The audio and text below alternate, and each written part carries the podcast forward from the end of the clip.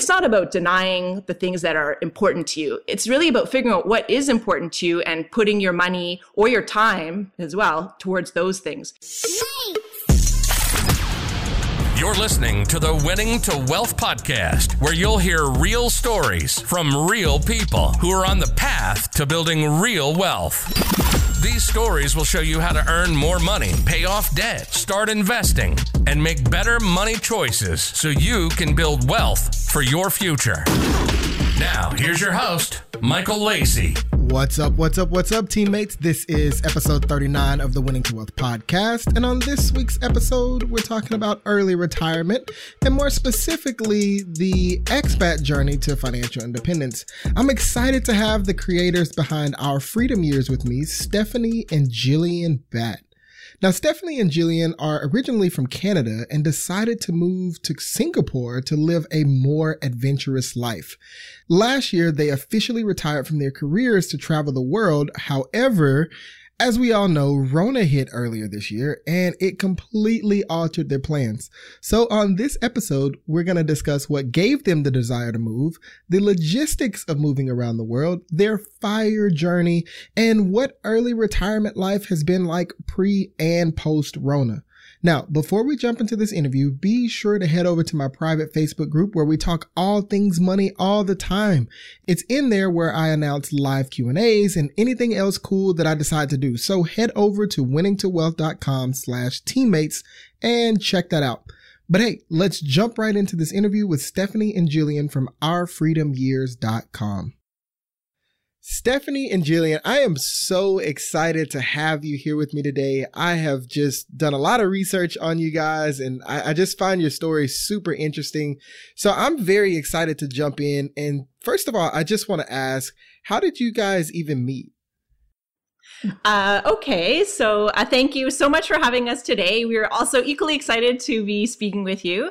Um, in terms of how we met, so you know, actually, we we just had our anniversary. We've actually been married for twelve years now. We had to do some quick math to figure that one out, but um, we met going back fourteen, around fourteen years ago. Yep.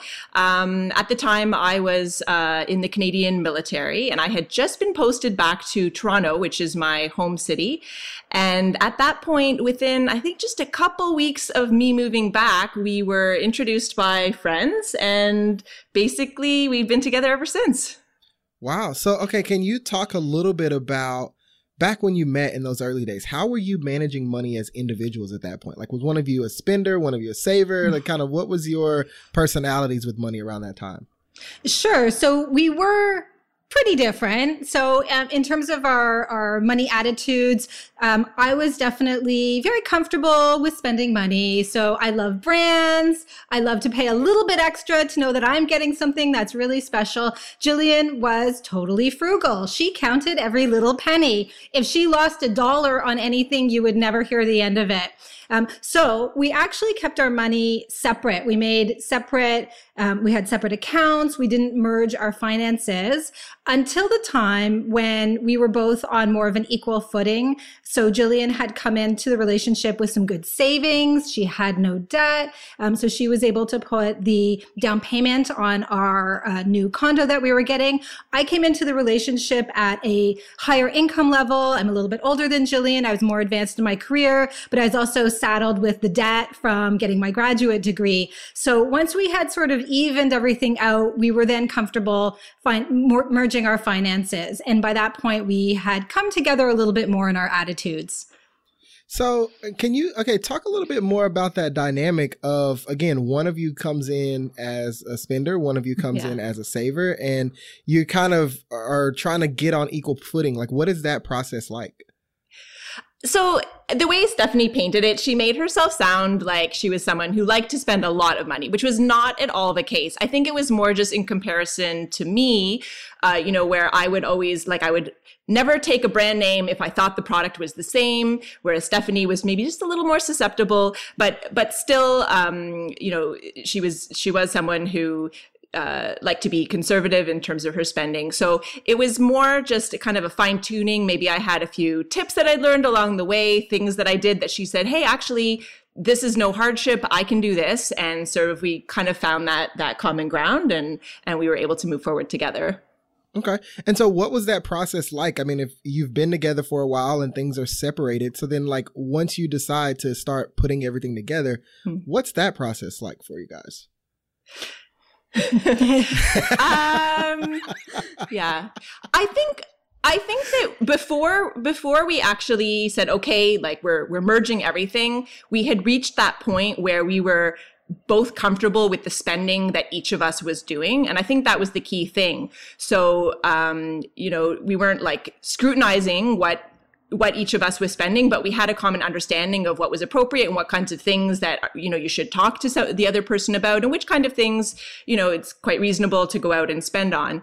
So we had that understanding first, and then when we went to merge, it was just basically we stopped dividing up the credit card bills every month, which of course we always paid in full, but um, you know um, dividing those costs up, and we just opened a joint joint account and, and move forward from there. But I think, yeah, getting on that same page and just, you know, having open money conversations was probably the main thing to reach that point of common understanding. I love that. And and I think those money conversations are super important, especially in a relationship. I mean, it's it's paramount. So I know at some point you guys decide to be a little crazy and move across the world. So, what was happening in your lives at that point to where that became a viable option for you? So it, it really started with a, an idea that I had. Uh, so we had been a very average couple. So we, you know, we had the car, we had the condo, we were very focused on our careers. Um, we were, we were just very average. And we we did like to travel though. Um, we tried to sneak out of the country for you know a couple weeks every year. So that was sort of the limit that we could travel, just like everyone else. And at one point, I I became a little bit frustrated with that because I really had this interest in seeing the world, and of course Jillian did as well. She's a very adventurous person, and for me, I thought maybe my career is the ticket. Maybe if we could find jobs in another country, which seems a little wild and far out there, then we could be based somewhere else and we could explore that part of the world. And wouldn't that be amazing? Then we wouldn't have to just travel, you know, for two weeks every year. It could just be part of our lives. And I turned to Jillian and I said, what about this idea? Are you on board? And as I said, she's very adventurous and the, it had never occurred to her before, but she said, yes, I'll, we'll do it. We'll make this happen. And then that began a very long process of networking and trying to find jobs and making it happen. So it was, it was something that um, as it came to fruition, it was just it was so exciting. Um, but again, it was it was a little unheard of. So none of our friends were doing it. Um, you know, in Canada, you barely move from city to city in your career. Never mind, you know, leaving the continent entirely. If you do move anywhere, it would most likely be to the U.S. So this was something that no one had ever really heard of before. And then the fact that we were moving to this little country that really wasn't on anyone's radar. So that was Singapore it just made it even even crazier. Um, but with a lot of work, we were able to make it happen. Gotcha. So, Jillian, I mean, what was going through your mind at that time when you're approached with this idea? So when she suggested uh, that we want that we could work somewhere else, live somewhere else, I was on board with the idea from the start because I've always been someone who, if I, if I see an, something that sounds exciting, usually I'll say, let's do it before I even think about all the details. And there were a lot of practical details. And I remember, uh, I think Stephanie landed on Singapore as a good place for us to check out. And I'm like, great. And then I quickly went and I had to pull out a map because I didn't even know where the heck it was. so after realizing that it's this tiny little country in Asia, I thought, uh, this is this is great. It will put us in a in a place that we can easily travel regionally. Which so the thing with living in Canada is like where where can you go? You can go somewhere else in Canada. You can go somewhere in the U.S. But when you're somewhere like Singapore, you have the whole region at your at your footsteps. So that really got me excited, and just the idea of you know living in a different place, experiencing a different culture um, for more than a week or two at a time. That was something that got me really excited. Okay. So you've mentioned Singapore. So how did you settle in on that location? Well, I looked at a list of all of the countries in the world where English is the first language. And Singapore, again, a country I knew nothing about, was right on that list. Um, so it was based in Asia, and Asia was a region that was very interesting because it was obviously so far away from Canada. It's, you know, I think it's well known as a very dynamic region. So there's a lot of growth happening. And I thought, how interesting. What an interesting place to be based. Why don't we see if we can make this happen? Um, and after we did a little bit of research, we discovered that it is, um, so it's, it's a small country but there's a very strong um, expat population there because it's such a high growth country that they need a lot of people coming in with established skill sets because it's just growing faster than the local market can really support. So I could see it would be a great opportunity and we could integrate well because the language of business is, of course, English. So that it, it, it, it worked in a couple ways and it got us very excited. We did consider some other places as well. We, we also looked at Hong Kong Kong. But what we found when we compared them, um, uh, in, in Hong Kong, English is a language that's used commonly, but it is not the main one. Um, so that could be a challenge. Um, and also it's, it's such a, a densely populated place. Um, it's, so Singapore was known as a more um, sort of relaxed pace. Um, so we could, as Canadians, we could just ease on in there and it might be very nice. mm-hmm. I think if I can just add, uh, the other attractive thing about Singapore would be the tax rate. And we knew that by living there and paying lower taxes, that we would actually be in a position to save more money. So in addition to the things Stephanie mentioned, I think that was also a factor that came in for us. You know, this is something that becoming an expat is something that my wife and I we talk about frequently. Like it's it's becoming more and more a topic uh, as we go on. And the one thing that we keep coming back to is just like friends and family and yeah. like how tough that is. So, mm. can you talk a little bit about that dynamic of like how your friends and family reacted and then how you guys felt about, again, moving across the world and leaving behind friends and family and all those things? it was it was definitely something that that we thought a lot about and and thought you know are we going to feel really disconnected from the people we love you know are we going to be like strangers when we when we come back and it's actually been quite surprising the the the impact that it has had. So if if I talk about my relationship with my parents for example, I was living in Toronto but I was not super close to my folks and we would see each other to be honest it, actually it's embarrassing to admit how infrequently there might be like a month that would go in between that we would actually see each other even though we were living in the same city. But once we moved away we made such an active uh, effort to keep in touch. So we would be talking like every weekend and with all the new ways to keep in touch you know like whatsapp uh, you know all the ways of messaging talking. I feel like we've been in touch with our family like way more than we ever were before. So that worked out fine. Obviously the face to face is, is different, but once you adjust, the virtual connections can be like very rich as well. And the other thing was, um, we had a lot of family come out to visit us and spend longer periods of time staying with us and often we would travel with them too so really it's been this move has impacted everybody got everybody traveling more and and actually yeah not not been too hard in terms of those relationships with with friends i would say it's been a little bit harder um the main thing was that, uh, so f- speaking from my own experience, you know, I had gone off uh, and joined the military coming straight out of high school. And so my friends from way back, you know, I had a small group of friends that I've kept in touch with all the way through. Um, so those friends, you know, I've, I've kept in touch while moving to different places. So those relationships were already established, those kind that you don't necessarily see each other all the time, but you still stay close. And then my friends from, from the military, they're also used to moving around.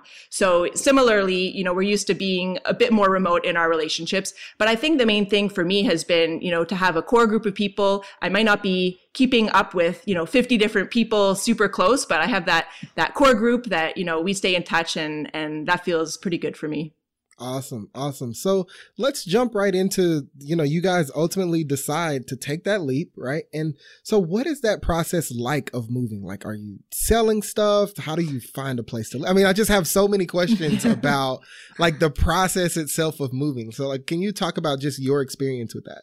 Sure. It, it actually started, um, it, it, started with landing a job first. So, um, we had uh, several months of doing some very intensive networking. So just to clarify, um, we did not have the luxury of a company picking us up and moving us over to work at, you know, a branch in another country. We had to do it all on our own. Um, so we started off by building our networks. Um, we eventually moved into doing some informational interviews and then interviewing for actual jobs. And then um, because i was working in a in more of a high demand niche that was very busy in in singapore i was able to get a contract fairly quickly, which was great. Um, so, but that meant we also had to suddenly take action. We had to be in Singapore two months later. Um, so we did have to go through uh, quite a process of unwinding our our homes in Canada. And Jillian can talk a little through the logistics because that was her area of specialty.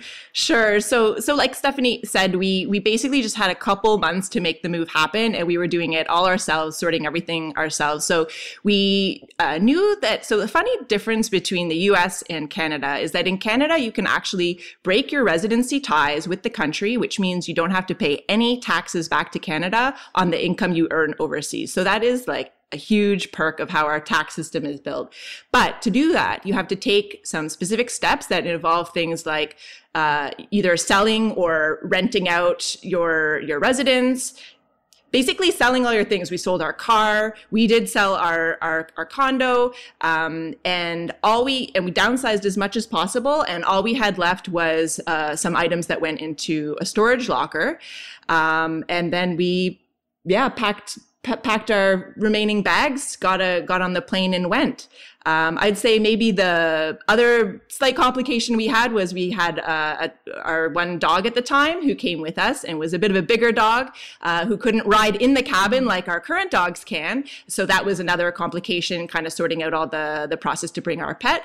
But um, yeah, it was just like a quick kind of we somehow did it. Uh, looking back, I don't know how, but we we managed. yeah, we we moved with the intention of being there for a couple years. That's what we told ourselves, and we certainly told told that to all of our friends and families. That it's just a couple years. So for that reason, we didn't um, sell all of our belongings. We we did put them into yeah. storage. So we had we downsized some, yes, but not nearly the amount that we would have looking back. Yeah, but yeah, we we we had in our minds we weren't sure how long we'd be away. Yes. So just initially we we put we still had our furniture and everything and we put into storage. And what it made it easier uh, arriving in Singapore to get set up was that we actually rented a furnished place. So it was everything was there for us. We were able to start work very soon after arriving and and uh, fortunately uh, Singapore has has places like IKEA, you know, typical places you'd, you'd look to to go to get set up. So it wasn't too difficult to settle in in that sense, you know, to find what we needed, which, uh, yeah, didn't have the same sort of culture shock of maybe some other places might. Gotcha. So you're in a new place, new culture, new careers, just new everything, new furniture, new all of that. So, what were some of those initial challenges going back to those early days, uh, you know, in terms of getting settled in? Well, I think probably the biggest shock, and I, I think this would be for almost anyone, moving to the tropics, you know, it, the the temperature, when you look ahead, you're sitting in Canada and it's usual Canadian weather, you look at the temperature, oh, it's every day in Singapore, it's over 30 degrees. That's um, Celsius. So Celsius. So what it, you, Jillian will tell us what that is in Fahrenheit. Um, it is like that every single day for 365 days a year. Yeah. So there is no respite from the heat. Um, and you literally can't really go outside um, at the peak heat of day. Yeah. So it, for reference, it's above 85 every day with high, high humidity like every Sounds single like day. we should have come down there to get acclimatized, get yeah. ourselves ready. yeah so that was a bit of a shock. Um, so you know that so that was the weather part of it, and then the other part of it was um, I think integrating into the workplace. So on the surface, it it seems very familiar. Um, so people are all speaking English um, in the workplace. Although you do hear a lot of Mandarin, mm-hmm. uh, yeah, you'll you'll hear some other languages, but the but you know meetings, everything would all be done in English. Everything's done in English, so it feels very familiar, and it's all the same companies that we're used to. All the same global companies are located there, so everything seems very comfortable. But as we spent more time, as the months went by, we realized that actually there are a lot of differences under the surface. So as, as foreigners coming in, it's things that we wouldn't pick up on right away, but actually they, there are a lot of differences. So there are differences in the office culture, for example. So it's very hierarchical. Um, young people have a tendency to, you know, keep their opinions to themselves because you want to be respectful. Whereas in North America,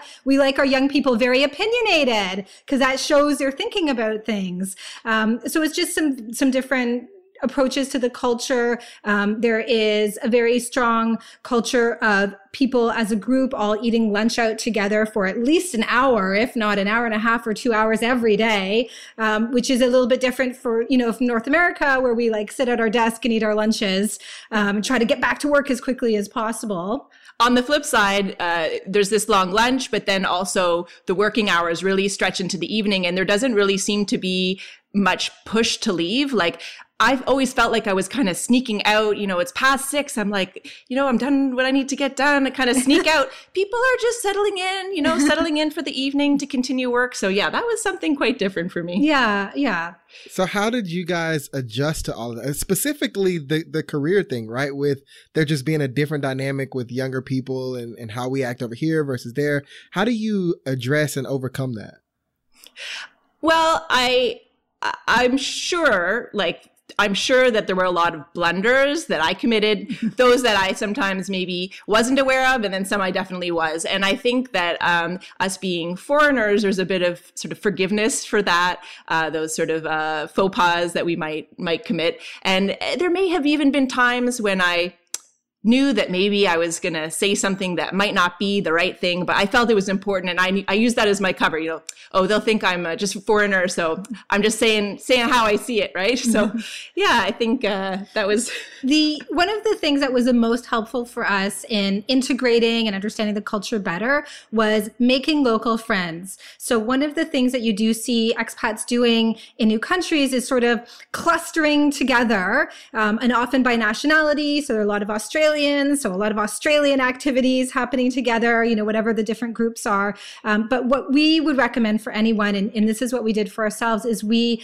um, we made local friends, and they were people who could kind of open up their lives to us and help us understand some of the nuances that we were seeing or how the local culture was. So we found that to be that was quite enriching, and it really helped us enjoy our time there. So okay, and so at this time, you know, as you're settling in and all the, uh, is the fire movement is all that on your mind at this point, or is that something that comes in later?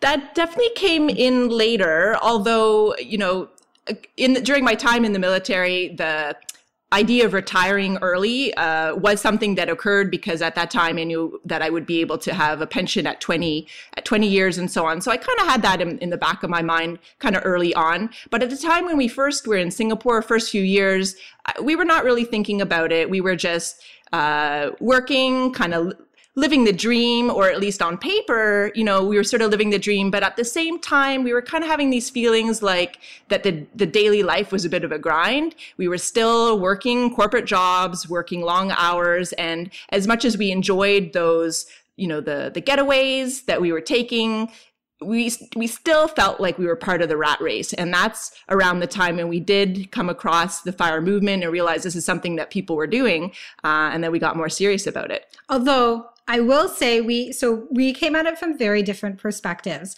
So Jillian became disenchanted with working life a lot sooner than me. So she she kept bringing up to me, you know, I wish I could be doing something different. I don't know what it is. And I kept saying to her, I love what I'm doing. I love being type A, stressed out, you know, trying to climb that corporate ladder. I didn't realize there would be any other option and I had always been so career focused. So it never even occurred to me like why would you ever want to retire early? Like what is that?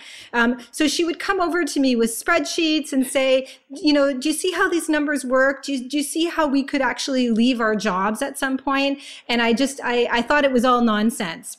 But at some point while I was working, I became very burnt out. So I had a very, um, as I moved up in my career, uh, the job just became more and more high pressure. And in, in that sort of that final year before coming to the understanding that, oh, there's a different way to do things, I was working, I was working nights, I was working early mornings, weekends. I just never had a break. And no matter how much I did, there was always more to do. So it was just, it just seemed never ending. And although I had always derived a lot of personal satisfaction from from you know being focused on my job um, it felt like i was giving everything and it actually it wasn't worth it it was no longer worth it and i was finally ready to have that conversation with jillian about what else our life could look like at the beginning of this, we talked about just your different personalities, spender, saver, all those things. You guys come together.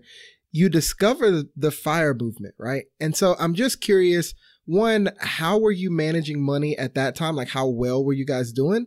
And two, what financial changes did you have to make as a result of deciding, you know what, maybe this is the direction that we want to go in? We had always been, I'll say, pretty, pretty good with money. Um, saving was something that I had always done, you know, always make sure to put something aside for, for myself. And, and once we were together, we were both saving.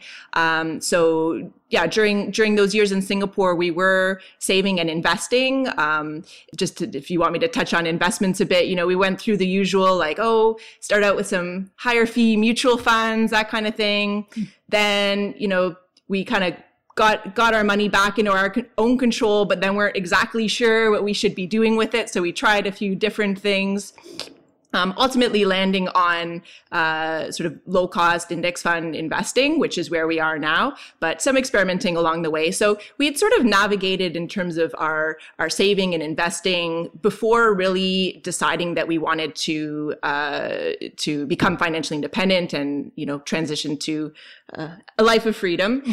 When we decided to start working towards financial independence, uh, Stephanie swung from being quite reluctant to being so on board that she was driving all the changes that that we needed to make, which included really getting a good understanding of all our expenses, first of all, um, and then trying to see which of these are really bringing value in our life, and which of these do we just really don't don't need to spend on, or the ones that we would rather reduce in order to prioritize how we might spend our money a bit later in life.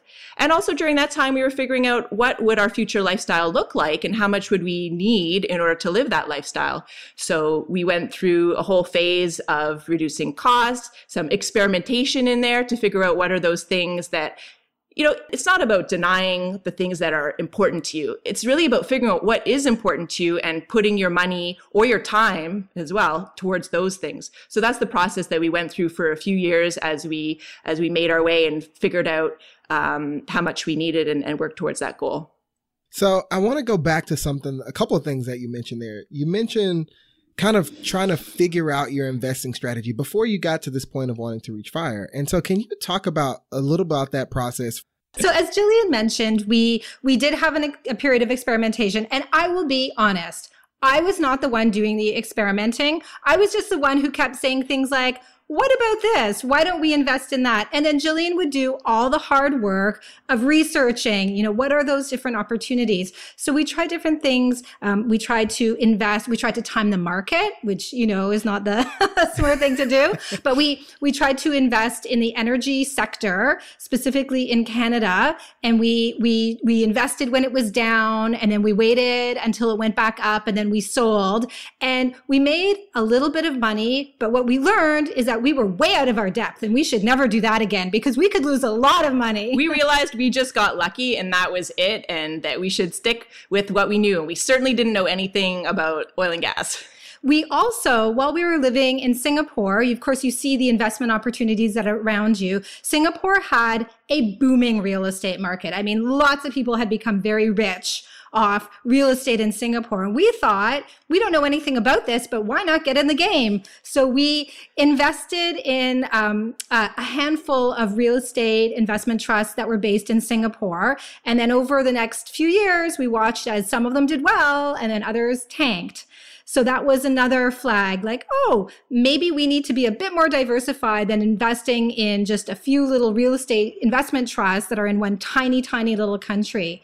So all of that led us to having some principles for how we wanted to do our investing. So fortunately, we learned a lot. And what we learned is we did want to be DIY investors. We did want to be self-directed and, and be accountable for what we were investing in. We wanted to be extremely diversified. So we never again wanted to, you know, pour money into like one single sector the way we did. Uh, and then we wanted to buy and hold. We knew that we were in it for the long the long run, and along with that goes that we weren't going to time the market. You know, uh, we just buy and hold, not you know sell when it goes down, buy when it goes up. None of that. So, yeah, yeah. So th- those are the the different elements that led us to eventually committing to the low cost index investing of a um, a very global um, index fund when you when you come across the fire movement right did you have a, an initial target date in mind or some you know time period that you were aiming for to become financially independent?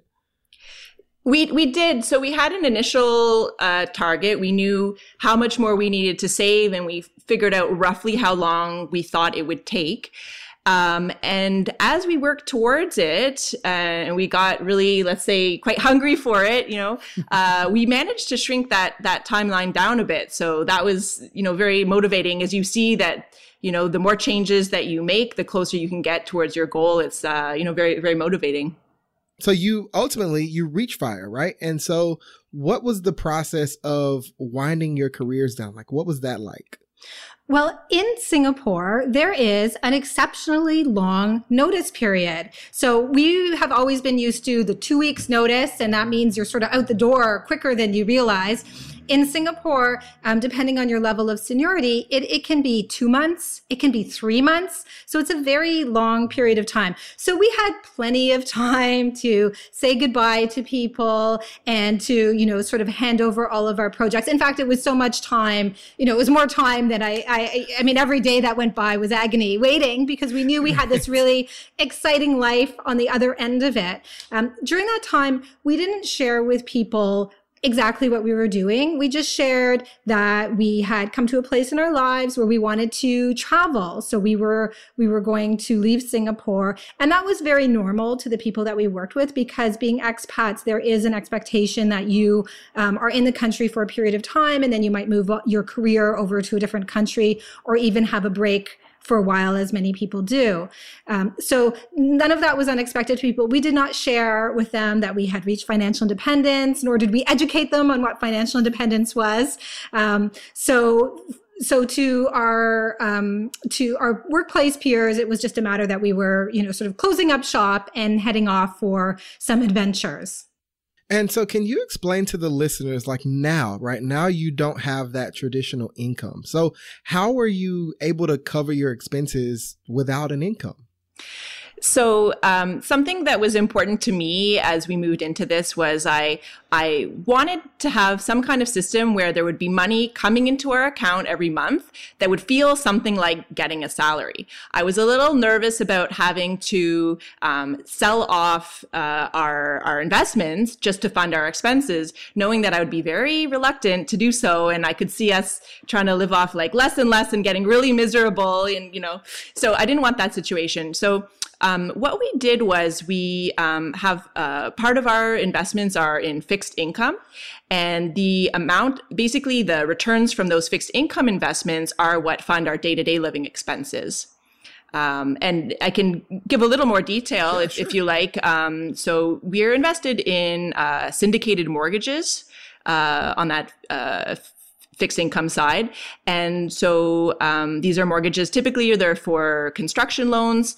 And um, in order to diversify in this, we hold very tiny pieces of many, many different mortgages. So it's spread. Uh, so that helps spread the risk a little bit. Um, of course, with with real estate, as with any other this is basically a real estate linked investment uh, there is some some risk with with property values. So so that's what we do. We try to diversify. Um, but why we like it i think is the the return on the syndicated mortgages is quite a bit higher than what you typically get from from bonds or most other um, fixed income that you'd think of. So i think that's really what what appealed to us.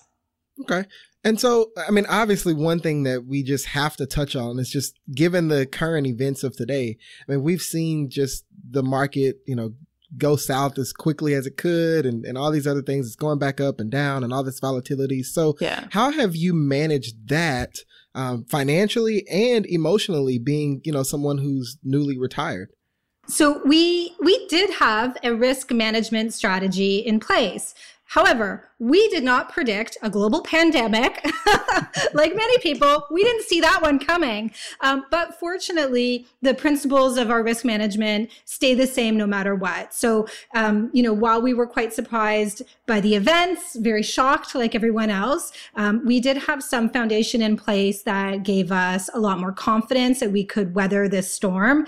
Um, you know, it wasn't what we would have expected or wanted six months into our early retirement, but it fortunately it was something we're prepared for. So just a couple elements of of our approach, we of course we have an emergency fund in place, and this became very handy when we had to have a very sudden unexpected rescue flight from Italy to Canada. So we were able to pay for it with confidence, knowing that it could come out of our emergency fund.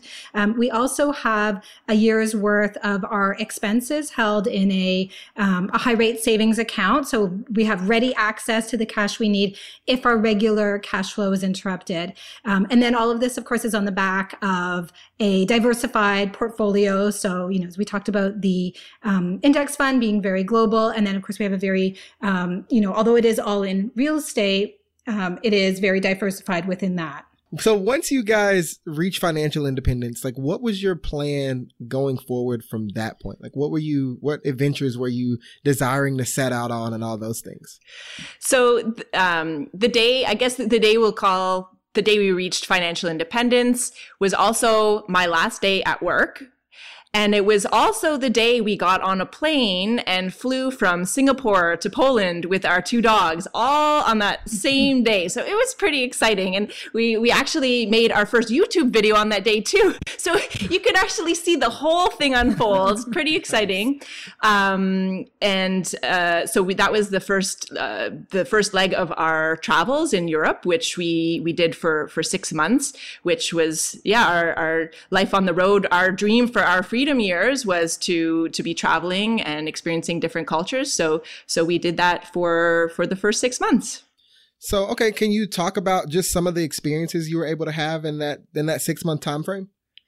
Um, sure. So we started off and had a, a few weeks in Poland, um, and then we took a train over to the Ukraine.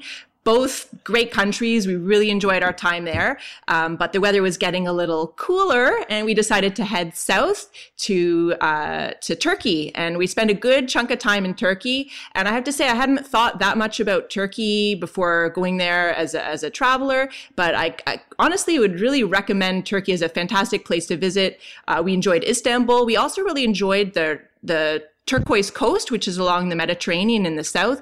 The, the weather was really comfortable all through the coldest winter months. Um, you know, still need a jacket sometimes, but we were able to get out hiking. You know, the food is good. The natural surroundings are just beautiful. You have the mountains in the background. You've got the Mediterranean Ocean in front of you. So we really enjoyed our time. And then we moved on to Italy, which was our last stop and where things got a little wild and crazy. Um, but we did uh, enjoy our time in, in Florence first then sort of the outbreak started and we ended up um, kind of holding in place uh, in a, a, friend's place actually up near lake como and that's when we made the decision to try and make our way back to canada because it became very clear that further travel around europe was not going to be possible for the foreseeable future so yeah we just uh, rejigged our plan and the beauty of being retired is you can be flexible you can change where you are and what you're doing and, and we were able to to make that happen come back and um, and now spend this time connecting with friends and family. Gotcha. So I guess looking back just over the totality of the journey from when you decided to leave the first time until now, I mean, is there anything that, you know, maybe you looking back on it go, you know what? If we had done this, we could have done it sooner or done things quicker or maybe been a little more efficient. Is there just like maybe one or two tips that um, you would give your younger selves? Oh, for the whole journey. That's yeah. a good question. The one tip, and this one is, this one's really for young Stephanie. so I'm telling to myself, um, the one thing that I would have done differently from an early age, I would have tracked my spending. And I know that sounds really simple, but that actually was one of the foundational pieces to us being able to become financially independent and retire early. So when I was younger, all the way through until just a couple years ago, I never tracked my spending. I never looked at what I was spending on and the money would just, you know, even when I was young, um, and I didn't have much of it, but it all flew out anyway. Just, you know, on everyday living, things I didn't necessarily value, buying a coffee here every day before going into work, um, spending for no reason. So these are things, if, if I had just, if, if I had taken the time to track what I was spending from an early age and I could understand, you know, I'm earning this money at work and then I'm just throwing it away on buying a takeout lunch five days a week. You know, I think those lessons would have really sunk in a lot sooner and we could have been further ahead probably. Yeah. Because because the thing is uh, when you when you're spending these small amounts on things it seems small and you say yeah this makes my day better you know i like this coffee whatever it is. Until you look at it all added up then you're not really make you're not in a position to make the decision about it and if you see the total and you say hey this is worth it that's fine. But maybe you'll see the total and say, okay, I think I can adjust in, in this area. I mean, a good example of this for us was the amount that we were spending on, um, food that we did not cook at home. So, yeah, whether it be, you know, whether it be restaurants or takeout meals, that kind of thing. I think, uh, especially over the years in Singapore, there's a real eating out culture there. Often during the workday, it can be uh, not too expensive. There are a lot of affordable eating options, but there are also a lot of the higher end options. And the go to when you meet up with people, when you're being social, is always to go out and eat somewhere. And so this was something that we did enjoy uh, enjoyed doing, but we knew that the total we were spending on that category was way more than we thought we needed to. And so then we just thought, okay, you know, how, how can we still enjoy that time with friends without necessarily going out and spending it at a restaurant? And that's when we started doing more things at home. We would host them. We would do theme nights, you know, make me- Mexican night, Japanese, make sushi, all this fun stuff. And, and I mean, it cost less. We had just as much fun. So, but only by seeing that total did we really realize just how big a difference that that could make. Gotcha. I love that. So that's been a recurring theme for a lot of the people who have reached fire and uh, become millionaires and done all these great things on the podcast is tracking your spending. So I'm glad that you guys shared that as well. So the final thing I have for you is to just share anything you have to offer that you think would benefit our listeners or where they can find you if they want to follow along on this journey. Sure. So we we have our, our YouTube channels you mentioned. So um, they can find us at Our Freedom Years uh, on YouTube, also on Instagram and Twitter, and that's where we we try to share um, our strategies for how we got here and how we have planned out a life that we're really enjoying. So we share um, strategies for financial independence, how to's for early retirement. And of course, we also are bringing people along our trips with us. So we share some highlights of each of our destinations. And one of the things that we get asked about the most, how much we are spending in each place. So that's one question that always comes up because I guess people are planning their own dream trips and their own dream lifestyles for once they have retired. Um, so, you know, we're glad that we can be a resource for that as well. Awesome. Well, hey, you guys be sure to go check out their YouTube channel, Our Freedom Years. I'm going to link to that in the show notes page, which you can find at winningtowealth.com slash episode 39. But definitely go check that out. I've seen a couple of their videos. They are awesome. Uh, they look like a lot of fun. So again, go check that out. Find it at the show notes, winningtowealth.com slash episode 39. And now it's time for this week's win of the week.